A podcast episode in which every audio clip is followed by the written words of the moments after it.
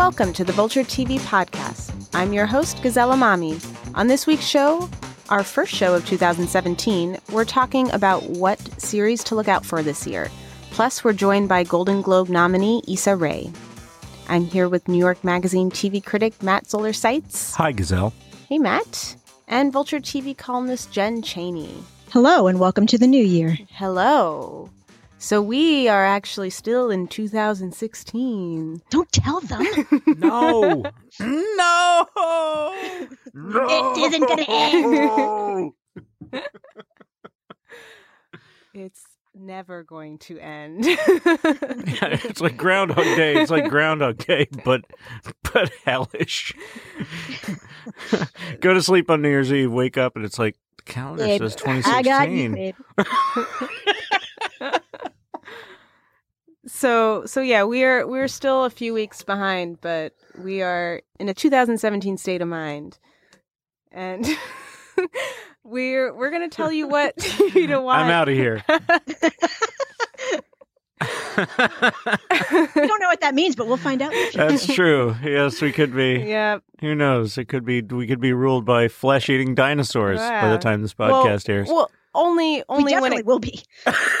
let me let me rephrase TV state of mind. Oh right, okay. I thought you meant in the sense of like you know Trump appointing, No, appointing God, a no. Velociraptor God, no. to oversee children's lunch programs or something. You know, Um so it's gonna be huge.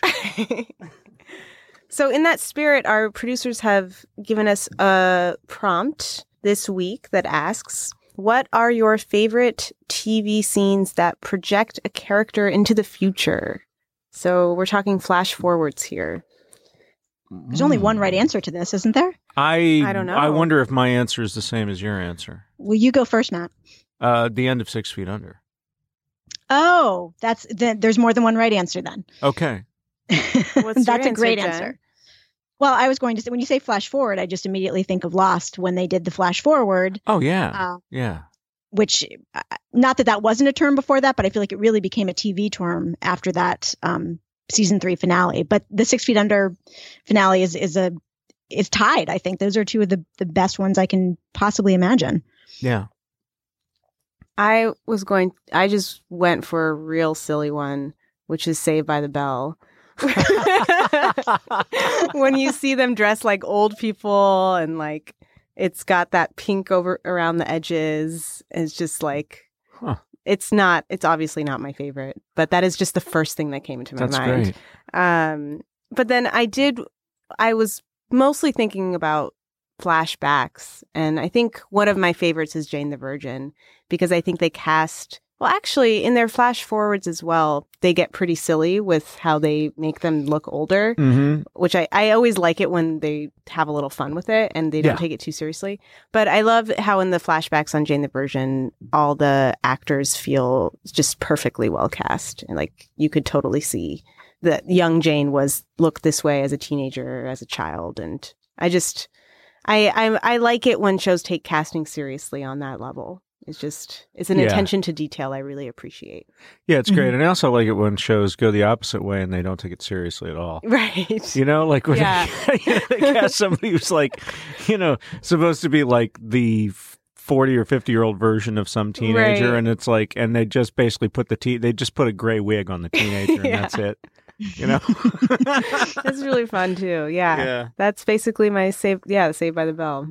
But excellent. So that's this week's prompt. Listeners, if you would like to weigh in or suggest a prompt for a future week, please e- future. the future. As if we're is getting to the future. The future, the future is tomorrow. That's my motto. Never forget, kids. The future is tomorrow. Our email address is still tvquestions at vulture.com. And you can leave us a voicemail as well 646 504 7673. Next up, we're joined by Vanity Fair's Joanna Robinson to talk TV in 2017. We'll be right back. don't think I'll ever make it on time. By the time I grab my books, give myself a look, I'm at the corner just in time to see the bus fly by. It's alright, cause I'm saved by the bell. So there were a lot of great new shows out in 2016, which you can hear us talk about in our December 20th episode from a couple weeks back. And Matt, I think you went so far as to call it the best year of TV you'd ever experienced since in I've your been alive. Yeah, yeah. I, it's not hyperbole. It's not hyperbole. It's it's it's it was the, the greatest year for scripted television since I've been watching television. And I'm turning 48 this year, so that's a lot of television. a lot. It's a lot of decadent hours spent st- staring into that shiny box. And you know, it doesn't it looks like this year will be no different just from the lineup we have. Who's who's who's to say, but who who among us can say? Yeah. And joining us to talk about all the great stuff premiering in 2017 is Vanity Fair senior writer Joanna Robinson. Joanna, thanks so much for joining us. Thanks for having me, guys. Yeah. So, you know, I just wanted to start by asking you all, you know, what are you excited about in the coming year? Any shows in particular that are that stick out to you as ones to watch for? So I would say for me, the the top three or four that I'm looking at, I don't know if that's greedy to say, but Legion on FX, which is Noah Hawley's take on the comic book series, Taboo on FX, which is the Tom Hardy miniseries that he did with his dad, Chips Hardy, which is reason enough to watch. and Feud on FX. I promise these are not all FX shows. Feud on FX, which is Ryan Murphy's sort of costume drama about uh, Joan Crawford and Bette Davis. And then lastly, American Gods on Starz. Oh, um, yes. Those are the four big ones that I'm really looking forward to. So. I feel the same about all of those you just said. Legion in particular, and for listeners, that's from creator Noah Hawley, who you you would know from doing Fargo on mm-hmm. FX and also the Vulture TV podcast. and the Vulture TV podcast. Yes. Yeah. and that stars Dan Stevens for all the Downton Abbey fans out there as David Haller. This, this is an X Men spin off story. So he's a mutant who's diagnosed with schizophrenia when he's young and cycles through these different psychiatric hospitals. And then after he has an encounter with a psychiatric patient, he starts to wonder if he's dealing with more than just mental illness. And just the trailer looks amazing. So, and knowing that Noah Hawley is behind it, I think makes me feel confident that it's going to be a great show. Yeah, Hawley has given a bunch of interviews about his take on this genre, which I think we can all agree with. You know, however much I love comic books, I, I like a lot of comic book TV, but I think we can all agree that there's a lot of options out there for comic book TV right now uh, to varying degrees of quality. And I just think that Hawley, who did such an impressive job mm, with his take on Fargo, uh, which surprised people who both loved the Coen Brothers film and had never seen the Coen Brothers film, has just a different perspective on what comic book TV can be. And so I'm extraordinarily interested in how that turns out. Yeah, I think he seems like he'll he'll have a bit of a lighter hand when it comes to the superhero elements in a way that I think will appeal to more people. Like you don't have to be a superhero fan to necessarily like this show. And I think the way they're marketing it is kind of playing into that too. Like you wouldn't necessarily know it was a comic book show per se unless you read more deeply about it.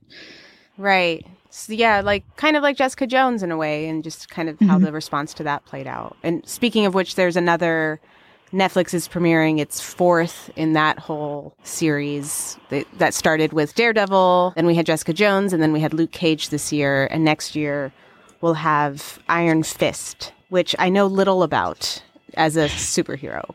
Yeah, But- I don't. I don't know Iron Fist. I'm sorry. Uh, Danny Rand, he's sort of like a like a low budget Batman, a billionaire playboy who decides for due to personal tragedy decides to fight the good fight. And it'll be interesting to see, uh, you know, not Finn Jones of Game of Thrones fan uh, fame, Mhm. and it'll it'll be really interesting to see how they knit.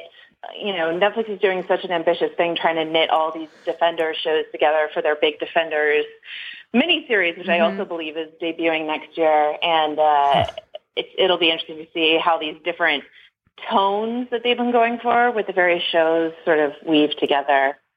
So I'm looking forward to that. yeah. What what else? What else are you guys excited about next year? Well, the the third season of Leftovers, Uh, third, third and final, final. season. Yeah. Ah, you stole one of mine. Sorry. Well, we can okay. both we can both sing We its can all- praises. we you can all get behind all of us. I think we I think we all can. Yeah, Yeah, that premieres in April. They just announced that. very good. Uh, Yes. Also in April, we have Master of None season two, Right. Which will, I believe, start us off in Italy, where Aziz was headed when we left him. Season five of The Americans, presumably. Yes. Right. In terms of other shows that are ending their runs, we have Girls coming in February. Yeah. Is what what does a ideal final season of Girls look like? Well, it depends you. on who you ask. You know. Yeah. Um, I don't know. I, I I like the direction that they were going in, where where you know we were sort of observing the splintering of that group hmm as they got older, which seems very realistic. Yeah. Um, and maybe who knows? They they the one thing I like about that show is that they play games with structure, and uh, I'm sure they'll find some unusual way to go wherever they're going. Like I don't think I don't think they're going to end on a on a, a warm and reassuring note. It doesn't seem like it's really their style. But I guess I guess I could be I- you know surprised by that. I I agree. I do think they will will probably get something in terms of Hannah's uh, development professionally. Just how they left things on that finale with her reading some of her work in a way that felt like, oh, you know, she she has some potential here. And I don't think they're going to make her like a star, but I think that we'll get a little bit of satisfaction in terms of uh, seeing her on her way to becoming a writer um, and actually seeing it happen for the first time in a real way. Right. Yeah, and I thought I, I really liked the most recent season of Girls, and I thought they were showing a little bit more of a sense of self awareness amongst a lot of the characters. I mean, even Marnie, who um, maybe was the most disliked character on that show. I mean, she she had a great arc last season. Um, so even if it doesn't end on a super positive note, I, I agree with Matt that that would be a little bit out of character. I do think you'll see. I, I think you'll see all four of the women more evolved than they were when the show Mhm. started. No Game of Thrones next year, right? So there will be Game of Thrones, but it's premiering later in the summer, uh, Yeah. and it's the first half of its last season. Oh, season. so they're doing it's the like Sopranos, episodes. Breaking Bad, Mad Men thing where they're splitting it in two so that they don't have to renegotiate anybody's contract, probably. That's what actually that was David Chase's explanation to me for why season six of The Sopranos was split in half. It's like they they wanted to, they said uh, we'll do two more seasons, and HBO said that would be great, but we we don't want to pay you more for season seven. Can we just call it season six, part one and two? I think it's I, I think it's actually kind of the opposite with Game of Thrones is that HBO wants that show to go on forever and Weiss and Benioff see I think they only want to do one more season and I think it was the reverse that HBO was like, Can we stretch that out for two more years so we can establish Right. some of our other shows and Right. not just fall apart when you leave us? Um, I know they did renegotiate some actor salaries this past year or so, and that's sort of probably bleeding them dry over there at HBO. But uh, Yeah. they need it. They need it. You know, uh, as as great a hit as Westworld potentially is, um, they still need that Thrones tentpole. So, and now of course there's talk of a spinoff or a prequel, which has been happening for years, but it seems even more likely now. So, we may be never be free of oh Thrones. God! So it's the new Ever, wa- so it's the new Walking Dead, maybe. Right. like Walking not. Dead, Fear the Walking Dead. Here come the Walking Dead. Oh my God, it's the Walking Dead. They'll be like, they'll be like, it'd be like Law and Order was like 15 years ago, where there was like Law and Order, par- you know, parking, city parking, Yeah. and right. Law and Order like- and noise pollution, and you know. Well- it'll be tournament, tournament of thrones, uh, you know, whatever. So we'll see. It was like Dune. You remember how Dune? There was Dune, Children of Dune, God Emperor of Dune, when you know, men, women, children of pets of Dune, accountants of Dune. You know, I'm, I mean, and it's not just Walking Dead, you know, because we have Better Call Saul. I'm still holding out for Better Phone Joan, our Mad Men spinoff. well, I, you know, Oh. Mad. Women. That'd be great. I, I, I just thought they should just call it Mad Women and started in you know the summer of '76 when when during the Right. bicentennial and just pick it up, pick it up. You know, I agree. I'm I'm here for it. I'm hoping the next HBO hit is going to be The Young Pope because I love The Young Pope. I am completely on board for. they the Young changed the Pope. title. The original title was The Hot Pope. Well, it may as well be I- called the Hot pope. that's what I still call it in my heart. Hot Pope forever. I just like hot pope exclamation point. Yeah. Jude Law, Jude Law is hot pope. Why was this not that a just, mo- that just sells itself. Why was this not a musical? Is my question. It has a great Ooh. soundtrack. It seems like it needed to be a musical. It seemed like there needed to be like tap dancing, and you know he's like sliding down a banister at the Vatican. And, Those Mm-hmm. Pope robes would look really good in a musical number. They- I bet they like flare and spin really right, it'd be like yeah, it would. It would look like Ginger Rogers' dress when she twirls. exactly. so this show is uh, Paolo Sorrentino show. Yeah, Um, Matt, can you talk a little bit about his work? yeah. He's an he's an Italian filmmaker. He's I think he's in his mid forties now, but he did you, you probably to the extent that American audiences know him, they know him from his last two films, uh, The Great Beauty, which won the Oscar for best foreign language film, and uh, Youth, starring Michael Caine as a um, retired orchestra conductor, and he's a he's a really interesting director. He's kind of the perfect person to helm a show like this because he's he's very interested in history and the way that history intersects with individual lives, and he's also interested to what happens to uh, the masculine image uh, when change comes. So you know, I, I I almost feel like all roads were leading to the Pope eventually. With and this just guy, and this is not based on an actual pope. uh, no, This is a this is a made up pope, which is why it's so fun because they can just do whatever the fuck they want. right. He's the Jed And- Bartlet of popes. Yeah. Uh, my my colleague Alex Jung called it high trash, which I thought was a good description, but I I think it also engages with a lot of theological questions in an interesting way. Yeah. So it's kind of campy, it's funny, but it's also a little bit scary. I'm 100% behind the young pope and I hope everyone is too. Mm. I think I think high high trash is is one of the best genres of television going right now. Like uh, that's how I would describe People versus O.J. Simpson. Mm-hmm. uh, with high trash, and that that way you can have a conversation on a number of different levels, and and that's my favorite thing to do. So like you know, a show that everyone wants to watch, but then we can still pick dig into bigger, meatier themes. Uh, I'm ex- so excited for Hot Pope. Let's just call it. Let's just call it. Okay, let's make Hot Pope happen. By Yeah. we, the papal decree of what it shall be called. I also like that the show. One of the things I like about it is the conversations, which I think are fascinating to watch because you don't know you don't know what this pope's ideology is to begin with, and you're finding out little things as you go, and you have no idea what he's going to say in any conversation. No, no, no. He's like borderline, like the character in Being There, almost. Like, like everybody wants him to reflect whatever their worldview is. But uh, yeah, it's Ain't an interesting, happen. interesting show. Interesting show. I'll tell you. You know, the show, uh, the the two shows that I am sort of most anticipating, but also most dreading. Uh, Oh. Of the newer shows are uh, 24 Legacy. Mm, Which is not Kiefer Sutherland is not. in No, that, it's right? Corey. It's No. Corey Yeah. Hawkins. Although I I have read, I don't know if this is confirmed or not, that Kiefer Sutherland pops up at some Mm-hmm. point.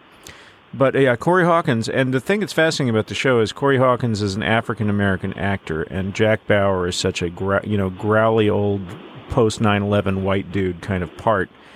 And uh, I'm wondering, like, how is this going to play out, and how much are they going to take into account the different contexts? Like when you have when you have a black man fighting Muslim terrorists, it's an entirely different vibe. And are they even going to deal with it? You know, I, I doubt it. I can't imagine that they are. and, and and that's why you know that's why I'm so interested, but also like, oh God, here we go. Um, and the other one I'm I'm of course obsessed with is Twin Peaks. Of course. And I've had so many I've had so many conversations with people recently saying, "Do you think it's going to be good? Do you think it's going to be good?" And it's like, "Look, I think it's going to be amazing, but I've liked everything pretty much that David Lynch has ever done except maybe parts of Wild at Heart." What was and, the, like, the- when was the last thing? The last theatrical was- film that he did was Inland Empire, Right, that which was a which while ago. Yeah. which was uh, uh, and I would argue one of his most one of his most abstract works. I mean, it was like it's a movie that just purposefully falls apart as it goes along to the point where it feels like you're having a nightmare. And it's it's a very long film too, and and I thought it was great. It was not what I expected, and but then Mulholland Drive and Lost Highway were not what I expected, Mhm. and you know, I just think he's not the he's not the film same filmmaker he was in 1990, and I think a lot of people have no contact at all with David Lynch after Twin Peaks, and they think they're going to be getting you know the same thing they saw in 1990. He's a different filmmaker. The most recent thing I watched by David Lynch was a YouTube video on how to make quinoa, I believe it was. he just made a YouTube video about that. But my outside your your Lynch love, which I think is well deserved, uh, what was the last TV reunion or TV reboot that you feel like worked really well? Because I'm not sure that I've seen one that I think has really nailed it, like made me feel like it was worth it. You know? Only in fits and in fits and starts, I've seen some things that I thought were pretty good. I thought about two of the six X Files episodes were really good, and uh, Yeah. and I thought uh, there were the twenty four uh, uh, kind of resuscitation with Kiefer Sutherland. I liked pretty well. Um, Matt, your, uh, your favorite one. You're forgetting. which one? Oh, Arrested Development. yes, season uh, four. I wasn't going to bring that up because you know when I bring it up, I like every time I bring it up, I feel more like uh, I imagined it. I imagined it. It's like you liked that. I liked it. I told you my tombstone. My tombstone is going to say he was right about Arrested Development season four. Here lies Matt Zoller Seitz birth, death date, right about Arrested Development season four. And they're going to play it. They're going to play it like that's going to be my memorial memorial service. They're just going to have season four on a continuous loop, and no Oh one, no one will show up. No one. Not even my family. My kids are going to be like, "Oh God, season four of Arrested Development. Oh God." Mitch Hurwitz will be in the front row.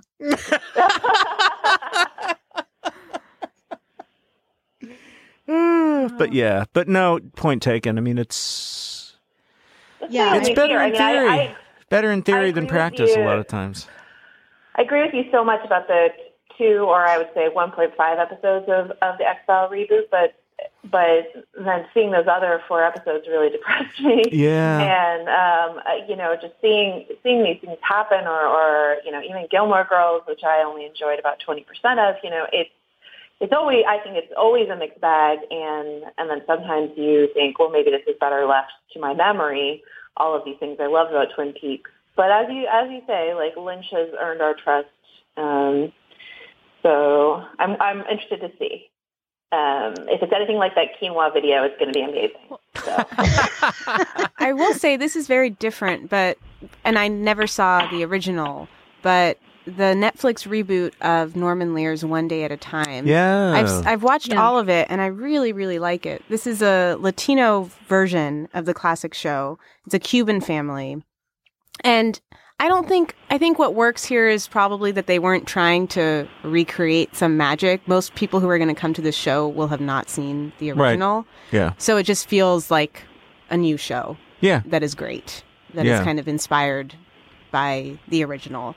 Um, But it is very much, I, I haven't watched all of it yet. I've watched a little bit, but it is very much like a traditional sitcom kind of format with Yes. a laugh track. And, it's you know, when Rita. Moreno walks in the room, everybody's like, woo, Rita Moreno. Yeah, You know, Yeah. she's awesome. all that kind of stuff. But um, and even has the same theme song, except it's been given, you know, this Cuban Latino It's kind Gloria of spin. Estefan, actually. Right. Right. Yeah. Yeah, so it's so they've done it in a way that if you do remember, if you're old like me and you remember that uh, original show, uh, it's it's just familiar enough, but also doing something a little bit different that it it, it works on kind of both levels, um, which is unusual. Norman Lear is now in his early 90s and 94, and uh, yeah, yeah. and and this is an example I got to stop and give this guy credit. He's been doing this since the 70s where he has you know he started out with All in the Family which was about a white work you know white ethnic family. And then he decided then he said like let's do basically this show but with a woman at the center and that was Maude. And then it's like well let's do it again but with the Jeffersons and there were complaints like the Black Panthers came and visited him and said hey, uh, we appreciate you're doing this, but when are you going to show some working class or poor black people on TV? And he said, fine. And then he, he, he created Good Times. And he's been doing this for decades now. And in fact, uh, there was, I think it was like 20 years ago or something. He uh, did a version of uh, All in the Family called 704 Hauser, and the premise of it was a black family had moved into Archie Bunker's house. And they, had, Oh, you know, they showed the exterior of the same house that Archie grew up in. So this is all like, like this is very much par for the course. Mm-hmm. And he had Archie Bunker's place. Let's not forget. That's right. Yeah. he did have Archie Bunker's place, and Archie Bunker's place, uh, uh, ironically, Archie Bunker's actual place was a bar. Boy, what a Right. take. This is like part of the Norman Lear expanded universe. Yeah. We should have a chart. Like Vulture should have a chart of the Norman Lear expand. And then we can decide what is or is not canon. You know? The NL, the NLU. The NLU, Is right. what we're the NLU. Is this part of the NLU? and this one couldn't be coming at a better time, really. There's an entire episode about illegal em- immigration, Yeah. and you know, I d- they obviously it was made before Fidel Castro um, died, but it feel they they definitely touch on a lot of issues that are specific to uh, being a Cuban family in America living, you know, in exile from from their home country. That I think will resonate in a lot of ways because of what's been going on. Another show that I think has a chance of resonating is um, The Good Fight, which Oh, is yes. the Good Wife spinoff. I'm I'm also skeptical. We have already talked about our skepticism of spinoffs, but you know this this one centers on Christine Baranski's character. I loved The Good Wife. Um, I think it's harder now, much harder now for an adult drama to launch. So I think a lot of people are, are worried about this. This is also, I believe, airing on CBS All Access as an Mhm. attempt to, you know, give a boost to that streaming service before Star Trek comes along. But what fascinates like me about the the Good Fight, and I could be wrong, but I think right now it's an all female cast. I believe that's right. And Christine Baranski's character, of course, uh, on The Good Wife is very staunchly feminist. So I'm very curious to see sort of what themes they try to tackle in this Trumpian 2017. I saw I her. I have to tell. I have to tell you. I ran into her in a coffee shop. I ran into her in a Oh, coffee yeah? shop on the Upper East Side of like a few days before the election, and I. It was one of those situations where it's like, do I maybe I shouldn't say anything at all. She's probably tired of people talking to her. I didn't ask for an autograph. I didn't say I love your work or anything like that. I just as she was leaving, I said. Uh, Glad you got your own show. It must be great. And and she she said, "Oh my God, it's awful." I'm like, but you get to be, and I and I said, but you get to be on screen all the time. She's like, I know. That's amazing. Because you know, there's like 14 times more dialogue Right. to memorize. So yeah. Wow. and I did uh, I did read that the show was specifically going to be addressing a tr- the Trump presidency on the show. I'm not sure in what way, but the writers have said they after he won, they just went back to the writers' room and started, you know, rewriting in that in that That's capacity. going to be fascinating. Yeah. It's gonna be interesting. fascinating. Interesting.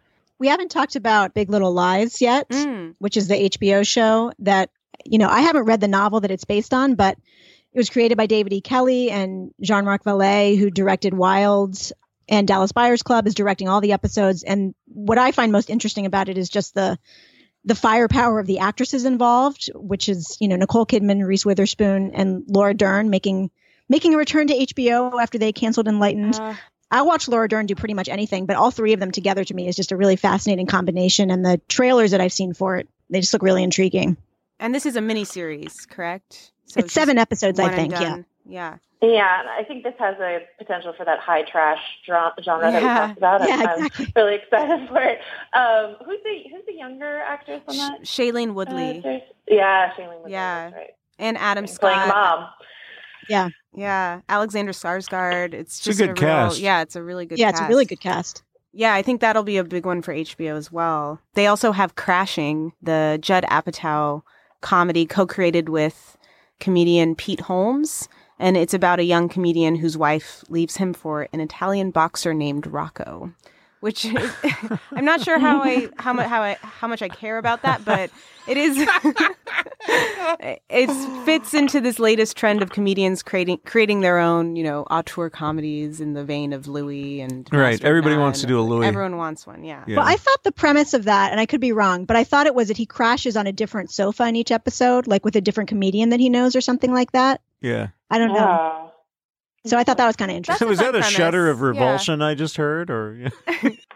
No, I, I I like Pete Holmes. He's a, he's a he's a weird character, and like I believe he had a talk show on PBS that didn't go, and his podcast "You Made It Weird" uh, is a very interesting, uh, you know, way in which his very very warm but kind of off-putting sometimes personality. Um, I just feel like he really needs the right platform. This could be it, but I think it's going to be a challenge to find the right way to communicate what about Pete Holmes works so well. You know. Yeah. Do you have any expectations of any kind, any of you, for Emerald City? No. Oh, It's NBC, right? I think. Yeah. Yeah. And that's the Wizard of Oz. Yeah. Yeah. I mean, it's gritty.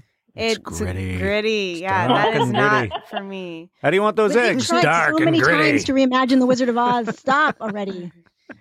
Wicked was fine, and you know what? Just forget it. Uh, the rest of it, like I, I also I want NBC to stop trying. I think with so much CG, like it's just what timeless doesn't work. Like I just think they're they're trying to be bigger than they need to be, and they don't quite have the look down, and it all looks odd to me. Am I alone in that? Mm, that's no. th- You're you're right. I've noticed that. I've noticed that it's not just NBC either, although they're probably the primary offender. But but they there's this phenomenon I call big for TV.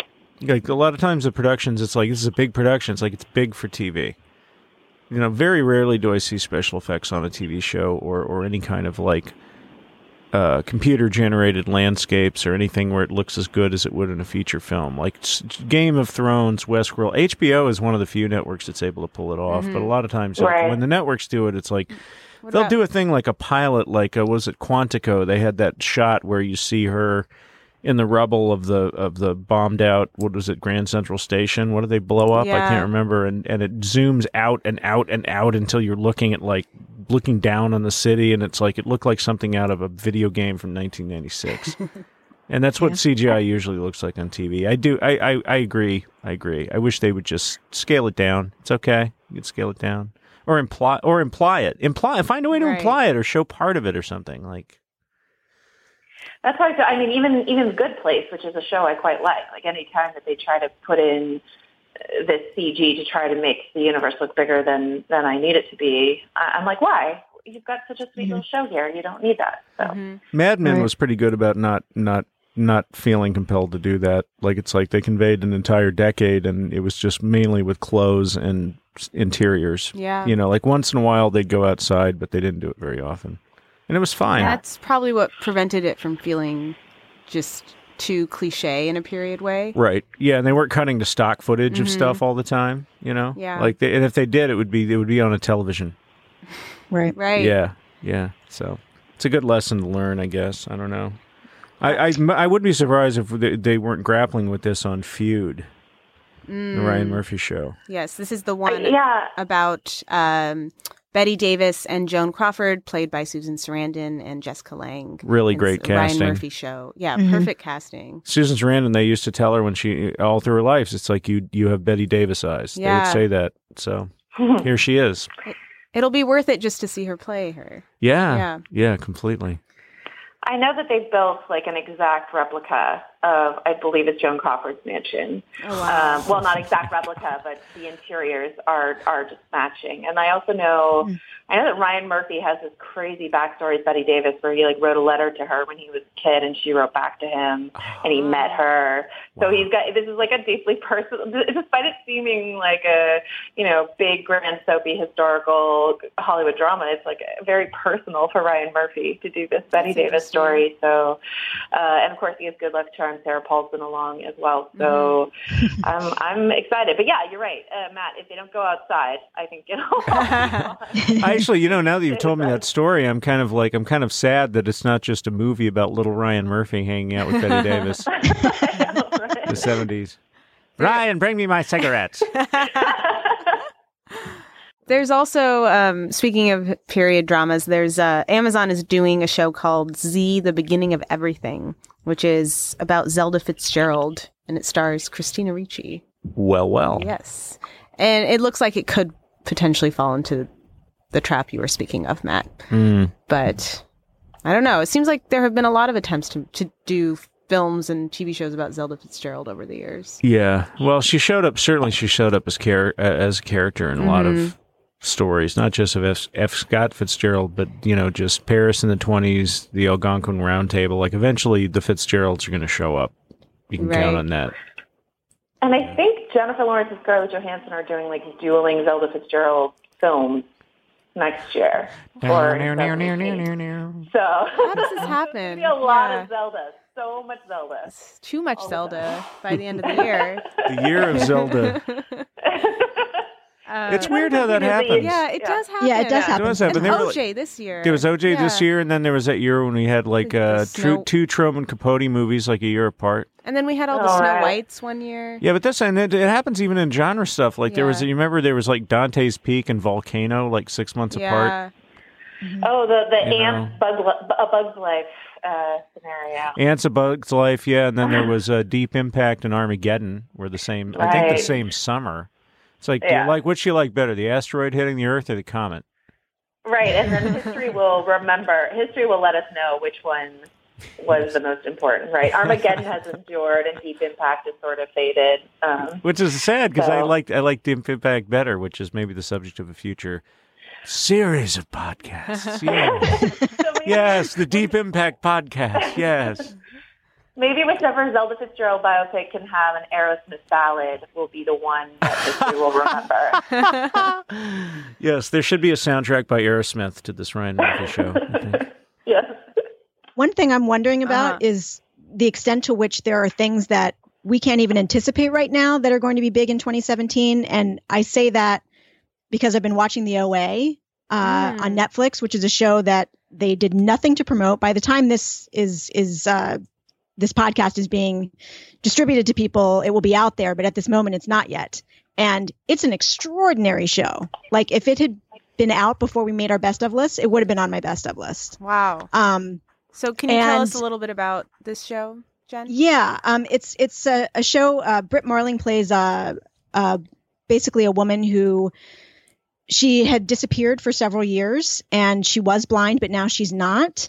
Uh, and there's much, much, much more to it than that. But you're just given dribs and drabs of of information, and it just really pulls you in. The episode that I was watching most recently was as intense as anything I ever saw on Breaking Bad, just in terms of my adrenaline level watching it it's incredibly incredibly well done and they didn't promote it at all and didn't even announce it until a few days before it was actually going to drop and i'm just Right. wondering to what extent that's going to become more of a thing i mean stranger things was not a secret but it certainly was not being hyped and talked about to the extent that it was being talked about after it Well, came out and it no. felt like a surprise Well, I think uh, in a way and i, I think that um, it was a discovery. It was a discovery for everybody. I think that's what pe- people are looking for. That I found this thing, even if they really didn't.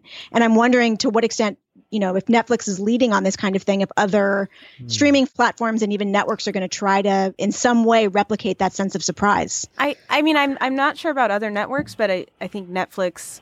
I already noticed something on the schedule for next year that I was like, "What is that show?" It's called Santa Clarita Diet, and it's starring Drew, Right. Drew Barrymore and Timothy Olyphant. And the description of the show is very vague, and you know, I just they're not doing anything to promote this show. But Le- Lemony Snicket, on the other hand, yeah. that we're seeing everywhere, Because that's an established it's thing. Established, it yeah. benefits them to get that out there. Yeah. right? So yeah, Gilmore Huh. Girls, the same thing, right? right. So yeah, maybe maybe they're just soft launching these things and sort of not not ramping your expectations up and just sort of seeing where they go. My sense with uh, with OA, even though it's a very different show, is that they were hoping it would be their making a murderer of of this Mhm. season. You know, like the Right. surprise show that everyone watches over the holidays. Um, yeah, and and we'll see if it has that same potential. I am surprised they didn't release Lemony Snicket for the holidays because I watched the first episode and I don't know anything about the book series. I really like it and it seems like the perfect family watch with your family over the holidays type of show, but seems like a missed Hmm. opportunity. Yeah. Uh, but I guess we'll all have watched the OA by the time this airs.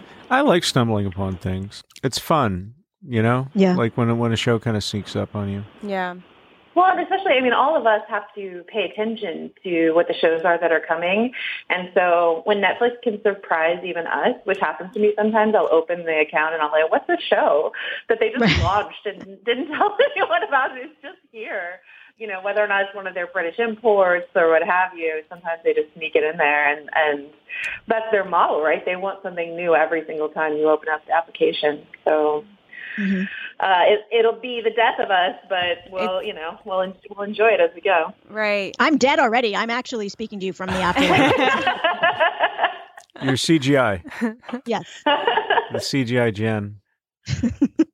Well, thanks so much for joining us, Joanna. This is great. oh, thank you for having me. All's my life I has to fight, nigga. All's my life I hard times like yeah, bad trips like yeah. Nazareth, I'm fucked up, homie, you fucked up, but if God got us, then we gon' be alright. And we got y'all offers after school tutoring, mentoring programs, community service, standardized test coaching, big brother, big sister, and, and just general filling in the cracks. As youth liaison, I can assure you that whatever it is you need to succeed, we got y'all. So, do y'all have any questions? Don't be shy, guys. Fire away. Why you talk like a white girl? Uh, you caught me. I'm rocking blackface. Any other questions? Ahead of the Golden Globe Awards next Sunday night, we caught up with nominee Issa Rae, who was nominated for Best Actress in a Comedy or Musical for her role on HBO's Insecure, which she also co created with Larry Wilmore. Here, Vulture's Alex Jung talks to Issa about how it felt to be nominated, the show's controversial season one finale, and what happened when she tweeted drunk. Hello, Issa. Alex. Yes, this is Alex Jung from Vulture. Great to talk to you. It's great to talk to you too. I was the the really creepy Asian guy who randomly accosted you at, at the New York MAG offices. it's, it's great to talk to you professionally. you know, just so you have a face on this voice. That's amazing. Well, first off, I just want to say congratulations. This is huge. Oh man, thank you. It is kind of ridiculous. Uh, what was your reaction to the news? I'm just stunned. Like it was, it was bittersweet. If I'm being 100 percent honest, I was like, "This is dope as hell." But I, it, it sucks that my name is the only one associated with like all the hard work that everybody's put in. Because Mhm. it's just, you know, I want I want everybody to know like that. You know, that our, our showrunners but dope, our directors dope, our writers are dope, our cast is amazing. So it's like um, Totally. That that and on the other end, I'm like, motherfucker, I got a Golden Globe nomination. so it's like both. It's both. I saw that uh, Yvonne Orji FaceTimed you in the morning. she did. She definitely did. She was one of the first texts I got. Um, and then she was like, let me FaceTime. I just got an iPhone. And so that's always been like a running joke. She Uh-huh. always clowns me for having an Android. So she was like, oh, we FaceTime in. And she was just, she just had me dying laughing early in the morning. And it's just always so sweet and supportive. And, um, that was, that was definitely a highlight. That's when it sunk in. Did you talk to your mom? You know what's funny? I didn't get to talk to anybody. I haven't like called anybody. We have a family group text, and I saw my my older brother's there on the East Coast, and my mom's on the West Coast with me. And they were like, "Oh, congrats, congrats!" Everybody's excited, and literally, I saw a text from her before I got like on these calls um, that said, "You guys, fill me in. What is this? I don't know what this is, but somebody tell me what the Golden Globes are." Basically, so even if I got the chance to tell her, she would not know, but she'd be proud. I'm I'm sure she would be, or she is. Um, Yeah. The show has, you know, has had a long, well documented development period, and I wonder if you've gotten a chance to sort of step back and take a moment to reflect on all the success of the show so far and what it means to you.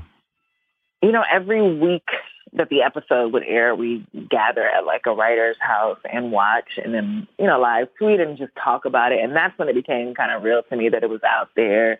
And then, of course, after the finale, when people were talking about it, and like I logged in, I remember just logging into Twitter like I normally do to like look for news and look at, to see what people were talking about. hmm And my entire feed was just about the show unprompted and like long after it had aired. And I was like, this is, you know, you kind of hope for stuff like this. But the fact that there's discussions, because even in my own friends group, I had friends in relationships fighting. And I was like, but y'all know me. Why is this a, why are you taking these characters so seriously? And so that's been super rewarding and, a, and a, I guess a testament to the the true stories that we're trying to tell. Yeah. I mean, they're fighting because they're real to us, Issa. which which I love. It still just trips me out. I want to talk about the ending um, because it was, in some way, it was pretty divisive and kind of controversial. And I was wondering if that's what you were hoping for, if that was the reaction you were hoping for. We were hoping for like a real life scenario. Like the life isn't, you know, you can't tell someone or someone doesn't find out you cheated on him, and especially a man and a woman dynamic. A man doesn't find out a woman has cheated on him, has cheated on him, and forgives her readily. I think Mm. that was something that that was we just wanted to show a, a real life scenario, and so um, Issa's learning on this journey. It's definitely been um, a season of like declarations for I'm going to be this person, I'm going to be this person without thinking about the consequences. And we wanted to show that sometimes, you know, there are, and you have to kind of be ready when you make a decision to accept what that decision means for your life moving forward. And then mm, the Tasha part, like we never really Mm. batted an eye when we were like, oh, Lawrence is definitely going to go fuck Tasha. Like that's just that's just what a bruised ego does. And she was ready and willing, and we didn't expect that to be such a huge like Right. um devi- divisive um part of the story. Right. Um, that because I saw on Twitter, uh, you know, I like to say that the internet is a very long Duane Reade receipt. Um, you, you have a you have a tweet about Lawrence uh, uh, that you deleted that saying that he wasn't such a nice guy uh, in the finale. That's because I wrote it wrong. So I was drunk. I meant to say, I meant to say, it makes me so sad to see Lawrence trying to prove, trying to prove he's not a nice guy. And I think I wrote proving he's not a nice guy. So I was like, oh, this is not. Obviously, I know the way the story goes. So people were like, well, bitch, fuck you because you made him not a nice guy. And I was like, whoa, that's not. But um, but I only deleted it because I usually delete like all my show tweets after because we just it's Uh-huh. just like uh, overflowing. But yeah, I said it wrong. Okay, okay, so nothing controversial there, just a drunk tweet.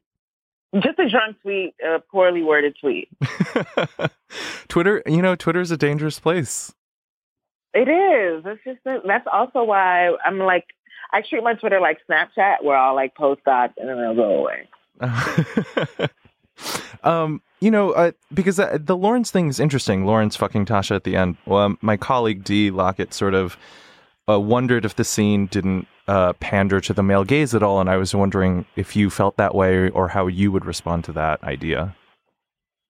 No, I don't think it pandered to the male gaze. I think it pandered to like reality. It Just even from the beginning, like so many men watching the show when they saw Tasha, they were like, "Oh, Lawrence gotta holler." And then once Issa cheated, like I saw so many men like, "Oh, well, Lawrence, like now he immediately has to smash that." Like that's how men, a lot of men think, and so we're we're basically like just a reflection of like I, I like to say that the show is kind of a mirror just through my lens, obviously Mhm. and we try to show real life choices and it, it's just about like playing those actions out on screen and seeing and, and making dimensional characters but we weren't thinking like oh this the male audience is going to be like just hot and happy for this my most disappointing moment was like when a hotep i was conversing with on twitter he mm-hmm. like was like, "Oh, this you created this show and you're destroying the black man fist. I'm so mad at you."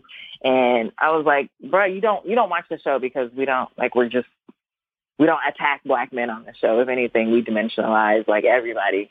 And he was like, "I don't see that. I've only watched two episodes, but still."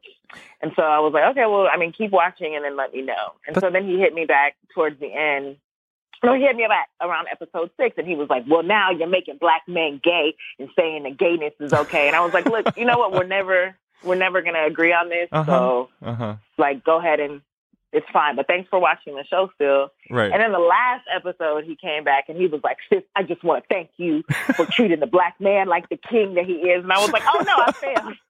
Oh no! Oh no! This was not the intention at all. Now that I pleased you, I'm so mad at myself.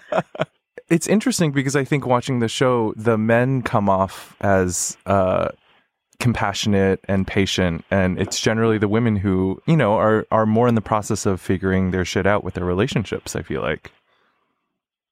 Um, that's interesting. I think uh, uh, for for us, it was just about showing, and for me, it was just about like just showing flawed people. I think Hmm.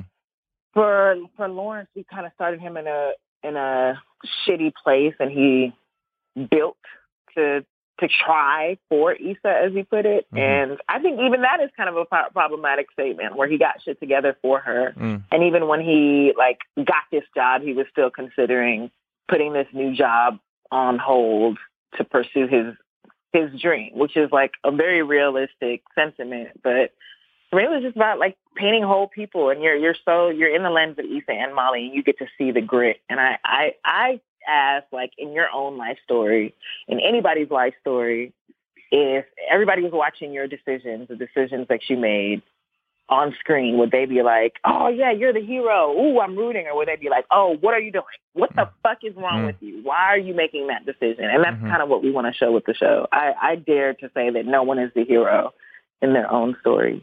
So I know we don't have you for very long, so I just wanted to ask you where you were at with season two, and what uh, themes or spaces you were hoping to explore. Um, season two will be a continuation of the story. Obviously, we're in the writers' room now, and we just want to continue to explore Issa, Issa and Molly's friendship dynamic. Like that is the, the core of the show, and um, just to to see them grow and evolve with each other, and to continue to to keep each other on track. Uh, are you writing it right now? Yeah, we are writing it right now in the uh, starting the writers' room in an hour. Cool. I think that's all the time we have. But uh, thank you so much for coming on to chat about this, and congratulations on your nomination. Thank you very much, and thank you for um, following the show. I appreciate it. Yeah, no, we we love it. So uh, we can't wait for season two. Thanks a lot. Thank Have a great rest of the day. Bye.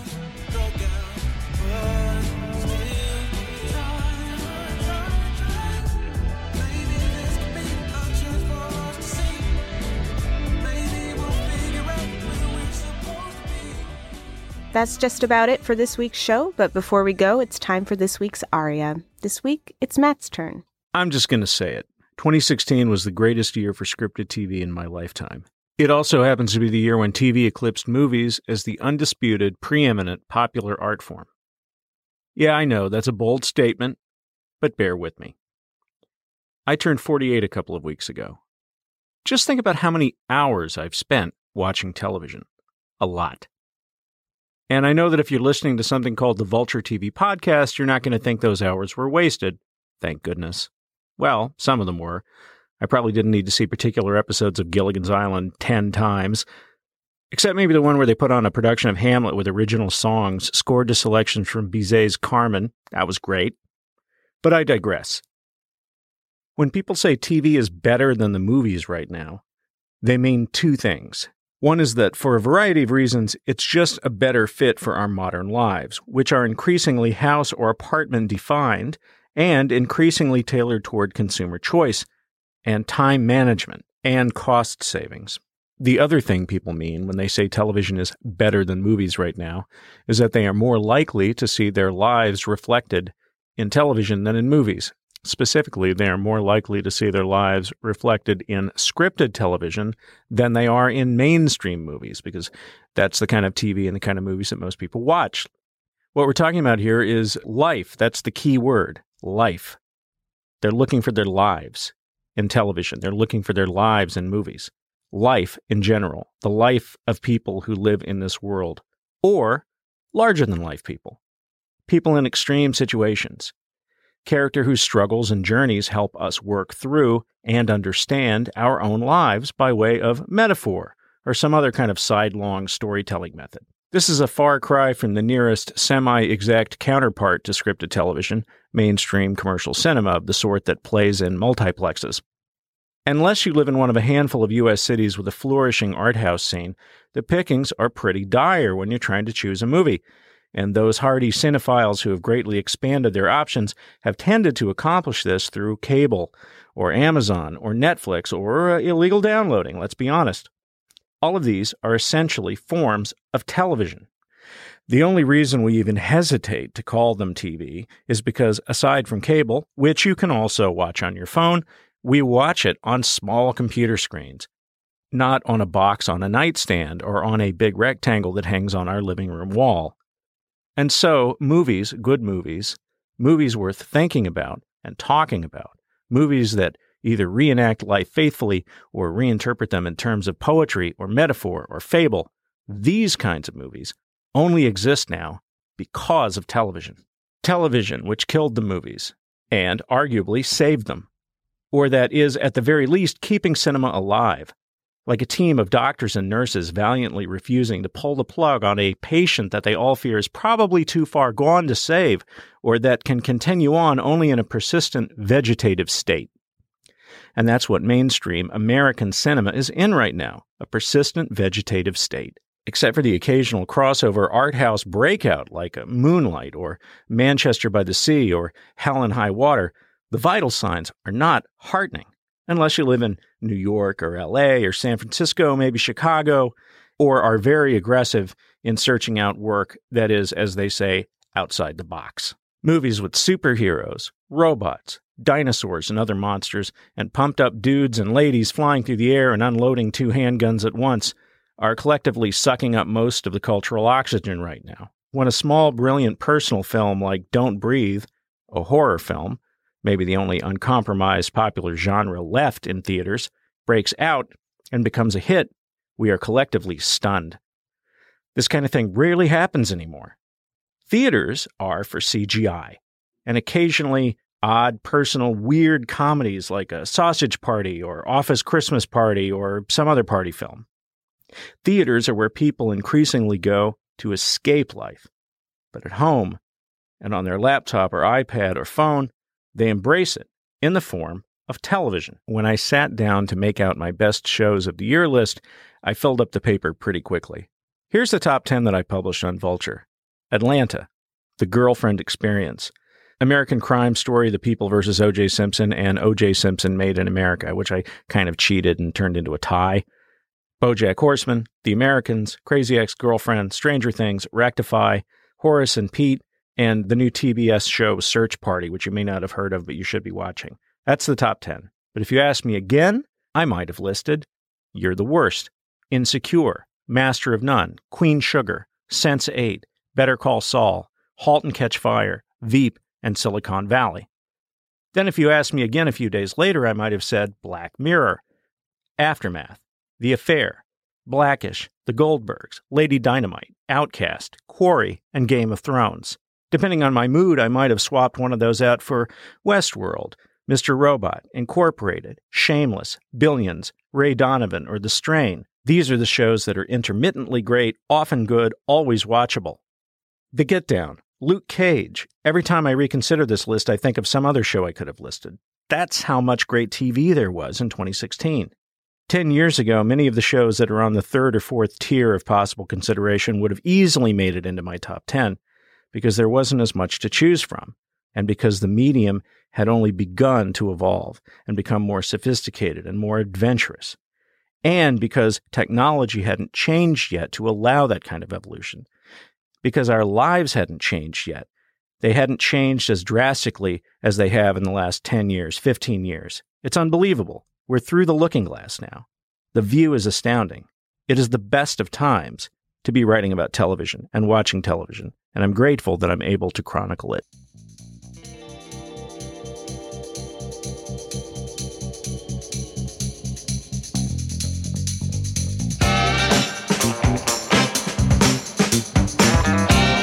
That's it for this week's show. The Vulture TV podcast is produced by Sam Dingman and Jordan Bell. Laura Mayer is our director of production, and Andy Bowers is our chief content officer. The Vulture TV podcast is part of the Panoply Network. I'm Gazelle Emami, and you can find me on Twitter at Gazelephant. I'm Matt Zoller Seitz, and you can find me shockingly at Matt Zoller Seitz. And I'm Jen Chaney, and you can find me on Twitter at ChaneyJ. Thanks for listening.